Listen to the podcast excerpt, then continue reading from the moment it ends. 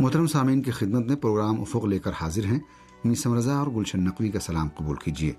آج کے اس پروگرام میں گھرانے میں ماں باپ کا مقام و منزلت اور حقوق والدین کے حوالے سے گفتگو کریں گے۔ امید ہے آپ بھی پسند فرمائیں گے۔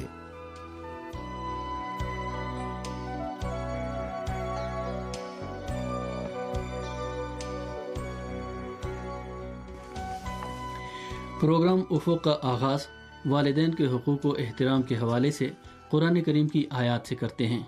خدا وند عالم سورہ اسرا کی تیئیسویں اور چوبیسویں آیت میں ارشاد فرماتا ہے، اور آپ کے پروردگار کا فیصلہ ہے کہ تم سب اس کے علاوہ کسی کی عبادت نہ کرنا اور ماں باپ کے ساتھ اچھا برتاؤ کرنا، اور اگر تمہارے سامنے ان دونوں میں سے کوئی ایک یا دونوں بوڑھے ہو جائیں تو خبردار ان سے اوف بھی نہ کہنا اور انہیں نہ جھڑکنا۔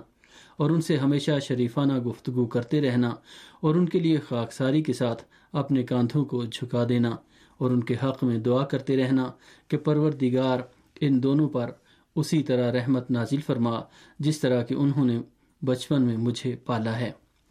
خداوند عالم نے ان آیات میں والدین کے ساتھ اولاد کے نہایت ہی نیک، محترمانہ اور معدبانہ برتاؤ کا ذکر کیا ہے۔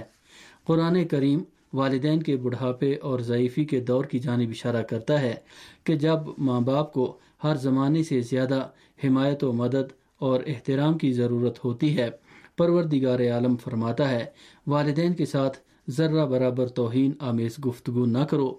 یہ بھی ممکن ہے کہ ایک وقت ایسا بھی آئے کہ والدین ضعیفی اور بڑھاپے کے باعث کسی کی مدد کے بغیر خود سے اٹھ بیٹھ بھی نہ سکتے ہوں۔ اسی وقت سے اولاد کے امتحان اور آزمائش کا دور شروع ہو جاتا ہے۔ کیا ایسے والدین کے وجود کو اولاد باعث رحمت و برکت سمجھتی ہے یا اپنے لیے مصیبت اور باعث عذاب جان تصور کرتی ہے؟ کیا ایسے بوڑھے والدین کے احترام اور ان کی خدمت کا جذبہ اور حوصلہ اولاد میں پایا جاتا ہے؟ یا اولاد توہین آمیز کلمات اور زبان درازی کے ذریعے ان کے قلب و جگر کو مجروح کرتی اور انہیں اذیت پہنچاتی ہے۔ سامعین، والدین کی عظمت و احترام کے اظہار کے لیے قرآن کہتا ہے کہ ان سے اف بھی نہ کہو۔ یعنی ان کی باتوں اور ان کی زندگی بسر کرنے کے انداز پر ذرہ برابر ناراضگی کا اظہار حتیٰ اف بھی نہ کہو۔ پھر قرآن اس بارے میں مزید کہتا ہے کہ ان کے سامنے اونچی آواز سے نہ بولو۔ ان پر چیخو چلاؤ نہیں، انہیں جھڑکو نہیں، بلکہ ان سے شریفانہ، محترمانہ اور نرم لہجے میں ادب کے ساتھ گفتگو کرو۔ دوسری جانب پروردگار عالم والدین کے سامنے اولاد کو انکساری اور فروتنی کا حکم دیتا ہے۔ ایسی انکساری جو ماں باپ سے الفت و محبت کی علامت ہو۔ پھر قرآن کریم کہتا ہے کہ جب بھی تم خدا کے سامنے مسلح پر آؤ اور نماز میں مشغول ہو، تو بھی چاہے والدین بقید حیات ہوں یا مر چکے ہوں، تمہارا فریضہ ہے کہ انہیں یاد رکھو۔ بھولو نہیں اور اپنے خدا سے ان کے لیے طلب رحمت کرو اور اپنے مطالبے کو دلیل کے ساتھ بارگاہ الہی میں پیش کرو اور کہو کہ پروردگارہ جس طرح میرے والدین نے بچپن میں اپنے رحم و کرم سے ہمیں نوازا، اسی طرح انہیں تو بھی اپنی رحمت سے نواز دے۔ اس سے اس نقطے کی جانب اشارہ ہے کہ باپ یا ماں یا دونوں اگر اتنے سند رسیدہ اور بوڑھے ہو گئے ہوں کہ اپنے سے اٹھ بیٹھ نہ سکتے ہوں تو بھی انہیں فراموش نہ کرنا۔ اس لیے کہ تم بھی اپنے بچپن میں ایسی توانائی کے مالک نہ تھے کہ خود سے اپنی جگہ سے اٹھ بیٹھ سکتے۔ اس وقت انہوں نے تمہیں خوشی خوشی اٹھایا بٹھایا اور تمہاری پرورش کی اور محبت و الفت کے برتاؤ سے تمہیں محروم نہ رکھا۔ اسی لیے قرآن نے معمولی اور چھوٹی سی بھی بہترامی یعنی اف کہنے کی بھی اولاد کو اجازت نہیں دی ہے۔ اس آیت کے بارے میں حضرت امام جعفر صادق علیہ السلاۃ والسلام فرماتے ہیں، اگر اف سے بھی چھوٹا کوئی لفظ ہوتا تو پروردگار عالم والدین کے بارے میں اس لفظ کے کہنے سے بھی اولاد کو منع فرماتا۔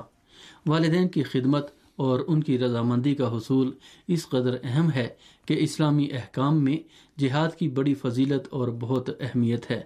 جب تک کہ شرعن واجب عینی نہ ہو جائے، ساری فضیلتوں کے باوجود والدین کی خدمت میں رہنے کے برابر اس کی فضیلت نہیں ہے۔ اور اگر والدین کی اجازت نہ ہو تو جائز بھی نہیں ہے۔ روایت میں ملتا ہے کہ ایک مرتبہ ایک شخص پیغمبر اکرم صلی اللہ علیہ و وسلم کی خدمت میں حاضر ہوا اور عرض کیا، یا رسول اللہ، میں ایک ہٹا کٹا جوان ہوں اور جہاد کا عاشق ہوں، لیکن میری والدہ جہاد پر میرے جانے پر راضی نہیں ہے۔ آپ نے یہ بات سن کے فرمایا، جاؤ اپنی والدہ کی خدمت میں رہو۔ پھر آپ نے فرمایا، قسم اس خدا کی جس نے مجھے حق پر مبوس فرمایا ہے۔ ایک رات اگر تمہاری والدہ تم سے مانوس رہیں، تو تمہارے راہ خدا میں ایک سال جہاد کرنے سے بہتر ہے۔ جی ہاں اگر اسلامی ملک کو دشمن اسلام سے خطرہ لاحق ہو اور جہاد اور ملک کے دفاع میں ہر ایک کی شرکت لازم و ضروری ہو جائے، تو اس وقت کوئی عذر بھی قابل قبول نہیں ہے۔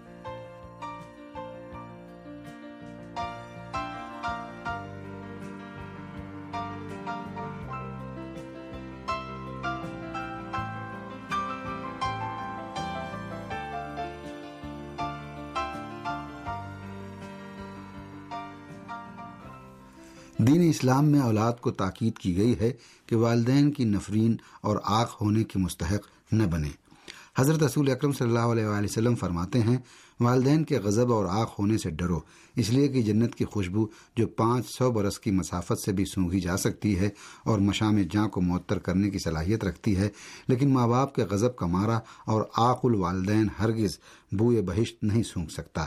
اس حدیث میں ایک بہت سی لطیف اشارہ اس بات کی جانب ہے کہ ماں باپ کو ناراض کرنے والا نہ صرف یہ کہ جنت میں نہیں داخل ہوگا، بلکہ جنت سے بہت دور ہوگا اور بہشت میں داخل ہونا تو دور رہا، اس سے قریب بھی نہیں ہو سکتا۔ روایت میں ملتا ہے کہ پیغمبر اکرم صلی اللہ علیہ وآلہ وسلم کے زمانے میں ایک شخص خانہ خدا کے طواف میں مشغول تھا اور وہ اپنی والدہ کو اپنے کاندھے پر بٹھائے ہوئے تھا اور اسے طواف کرا رہا تھا۔ ایک بار اس نے رسول اکرم صلی اللہ علیہ وآلہ وسلم کو دیکھ لیا۔ اس نے عرض کی، یا رسول اللہ، کیا اپنے اس عمل سے میں نے اپنی والدہ کا حق ادا کر دیا؟ آپ نے فرمایا، حتیٰ تم نے اپنی والدہ کی اس ایک آہ کا بدلہ اور حق بھی ادا نہیں کیا ہے جو تمہاری پیدائش کے وقت شدت درد سے منہ سے نکلی تھی۔ اسی طرح ایک روایت میں ملتا ہے کہ ایک شخص رسول اکرم صلی اللہ علیہ وآلہ وسلم کے پاس آیا اور اولاد پر باپ کے حق کے بارے میں سوال کیا۔ رسول خدا صلی اللہ علیہ وآلہ وسلم نے فرمایا، باپ کو اس کے نام سے نہ پکارے، اپنے والد کے آگے آگے نہ چلے۔ اور اگر بیٹھنا ہو تو اس سے پہلے نہ بیٹھے اور ایسا کوئی کام نہ کرے جو باپ کو برا کہے جانے کا باعث بنے۔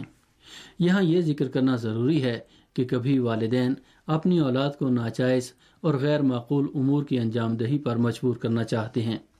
ظاہر ہے کہ ایسے میں ان کی اطاعت واجب نہیں ہے، لیکن اولاد کو ایسے میں بھی یہ لازم ہے کہ ادب و تہذیب کے دائرے میں بہترین انداز میں والدین کی باتوں کو مسترد کر دیں۔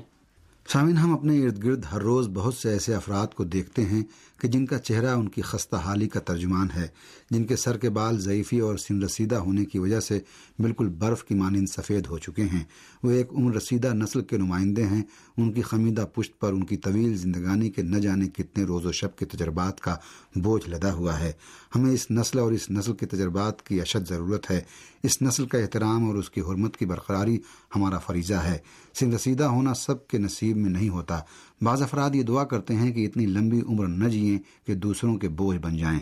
بعض لوگ یہ دعا کرتے ہیں کہ طول عمر خدا نصیب کرے اور ایسے لوگ زندگی کو خدا کی جانب سے برکت اور نعمت تصور کرتے ہیں۔ ضعیف ہونا انسانوں کی زندگی کا ایک اہم حصہ ہے اور دور پیری کو تکامل انسان کا ایک مرحلہ سمجھا جا سکتا ہے۔ بچپن، نوجوانی، جوانی اور میان سالی یعنی ادھیڑی کے دور سے گزرنے کے بعد پھر کہیں دور ضعیفی میں انسان قدم رکھتا ہے۔ دنیا کے اکثر ملکوں میں پینسٹھ سال سے زیادہ عمر کے لوگ سن رسیدہ اور بوڑھے شمار ہوتے ہیں۔ انسان اپنی زندگی کے مختلف مراحل طے کرتا ہے اور سر انجام بڑھاپے کی منزل میں قدم رکھتا ہے اور اپنی زندگی کے اس مرحلے میں مختلف قسم کے تجربات حاصل کرتا ہے اور ضعیفی کا زمانہ ان تجربات کے ذخیرہ کرنے کا دور ہے۔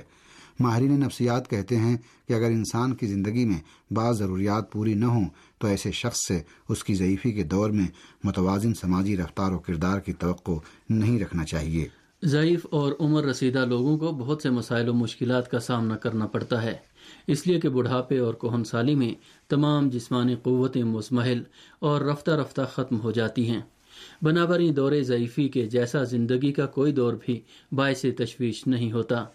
اسی لیے عمر رسیدہ افراد کو ایک صحت مند زندگی بسر کرنے کے لیے نہایت سازگار ماحول کی ضرورت ہوتی ہے۔